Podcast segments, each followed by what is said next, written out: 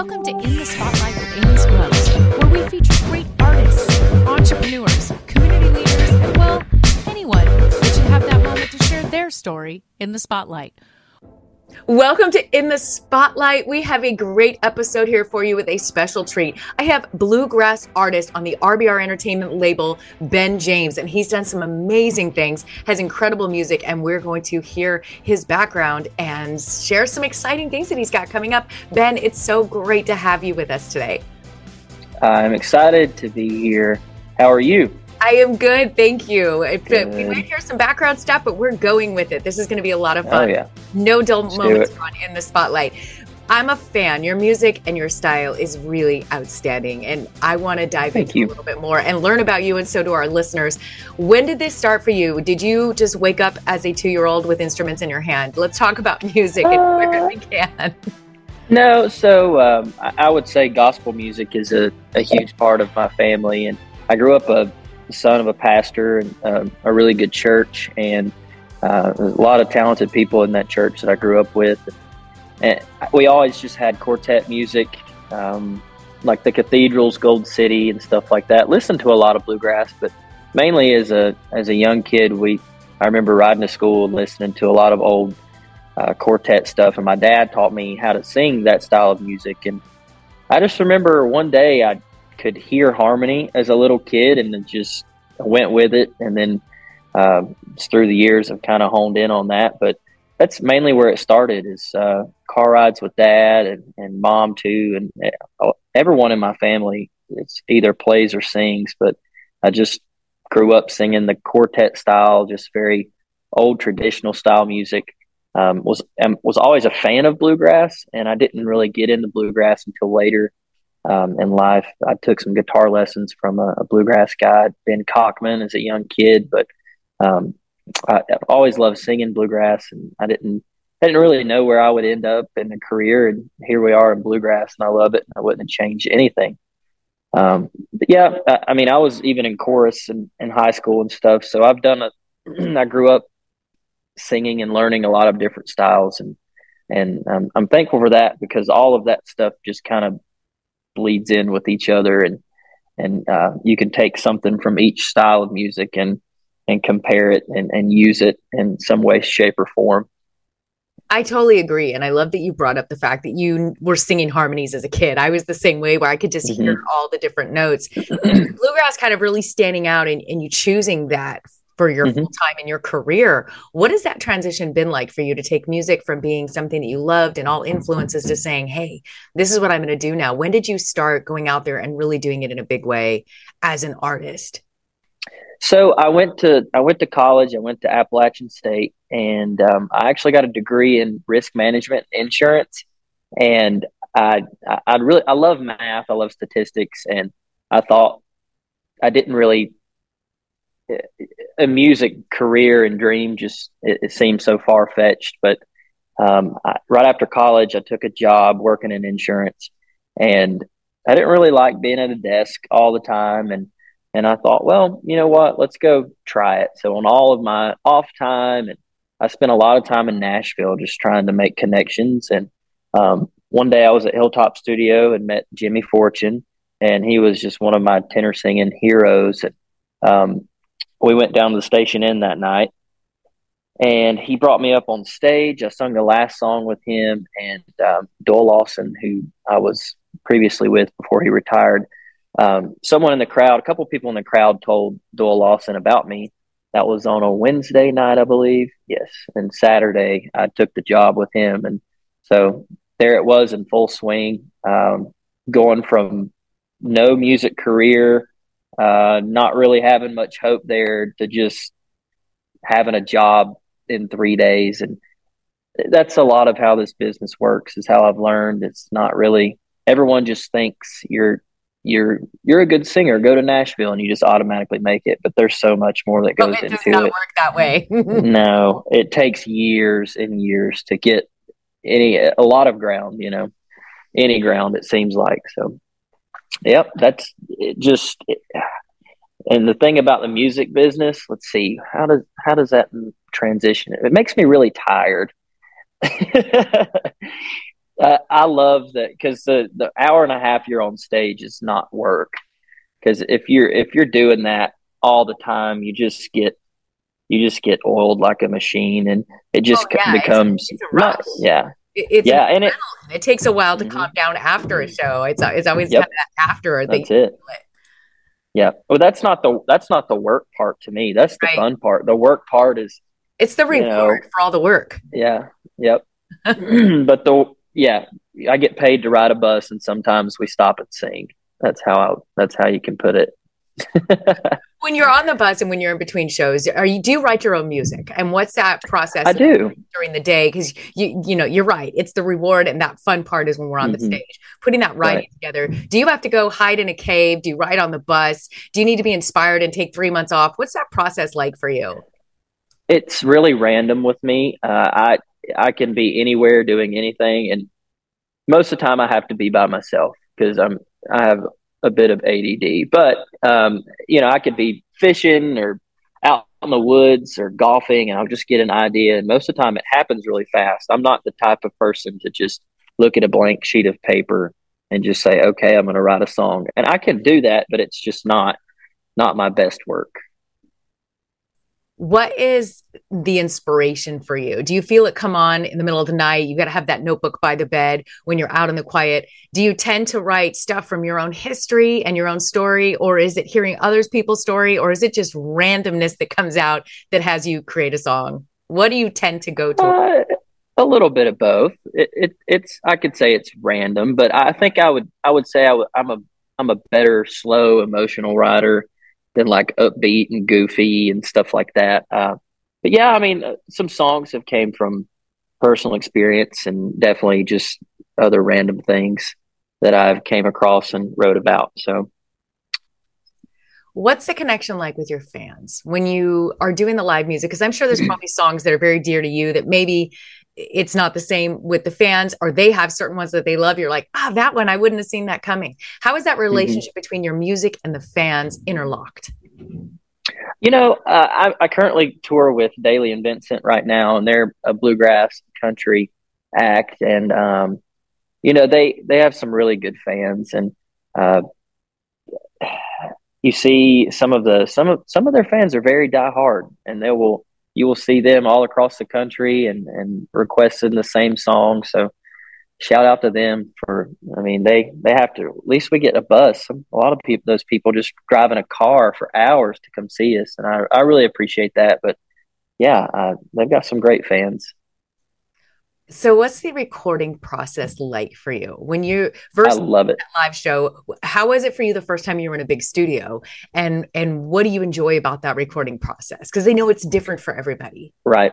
I actually I love to go to the studio and and create and sing. Uh, I probably love that more than anything. I love live music too, and I love performing to a live crowd, but. I, I really love the studio. I've told people sometimes if I could just get paid to just wake up and go to the studio and sing every day, I would just have it made. Um, but I remember the first time I ever got to do that, and it was actually here in North Carolina, and that was such a fun process because I didn't understand how it worked, and now I do. And um, you know, I, I, try not to take my career for for granted because I know people would kill to to have the job that I have, and um, it, it's just so much fun. It, I think if I don't think I'll ever get tired of it, but when I do, uh, I don't know if I ever will. Actually, I actually love it that much. So I, I don't think you. Every, I don't think it's yeah, right. Every day is a new adventure with it because there's just it's not uh, repetitious. It, it's it's so different. There's so many challenges in the music business, and um, like I do, I love live music, but man, I do I do love studio work too. Got a lot of that coming up too. So yeah, let's talk about your studio work. Let's talk about your your past projects and and your favorite songs, and then also what you have coming up. Yeah, so I, I actually this this album uh, that I'm doing with RBR is the first solo album uh, that I am doing at all. I was on an album with Doyle Lawson and Quicksilver called Roundtable. That was a fun process, but I am super stoked about this album with RBR. We We're all excited about this one. I can't wait to. I'm excited. We are. We're actually getting ready to track it in the next few weeks, and got some special guests that um, I can't say yet. I can't tell you who they are yet, but I think people are gonna are gonna love who somehow, some way we got to play on this record, and um, I'm I'm so excited. I, it's a dream, and it's um, some of the people who are going to be on this album. It's a dream to record with them, and I just pinch me. It doesn't even seem real. Wait a minute, I checked my calendar. Hold on. Wait. Okay, no, I'm going to make the next one. I'm going to make the next one. what are some of the what are some of the teasers you can give us as far as the songs that you've got on this next project coming up? All right, what can we look um, at? Uh, there's a there's a handful, four or five original songs, uh, a couple that I've written, uh, a couple that some of my friends have written that I've loved and I've saved, and and there's a few actually uh, country songs that I pulled from way back and kind of making them my own style. That you know I've always thought, man, that could be bluegrass, and and my producer Josh Swift is just he's absolutely killer at arranging music, and he has got such an ear for that style or that kind of stuff, and he is blessed with being able to take something so just basic and turning it into this humongous master piece of art. And I I am not as blessed in that area. I can't. Uh, I mean, I have a, a creative side because I write and stuff, but when it comes to instrumentation and stuff like that, I'm stoked because man, I've got not just a good friend, but one of the best uh, in in Nashville, one of the best in the uh, business as far as I'm concerned. Um, when it comes to engineering and just being a producer, he is amazing, and you know, for to have him be kind of the uh, guardian and the creator side on on this album is just uh, so exciting. I can't wait for people to hear it and the bonds that are created i mean don't you feel like you've made like mm-hmm. a lifelong bond working with someone and watching mm-hmm. something that is so special to you that's a part of your your soul and your being come to life right.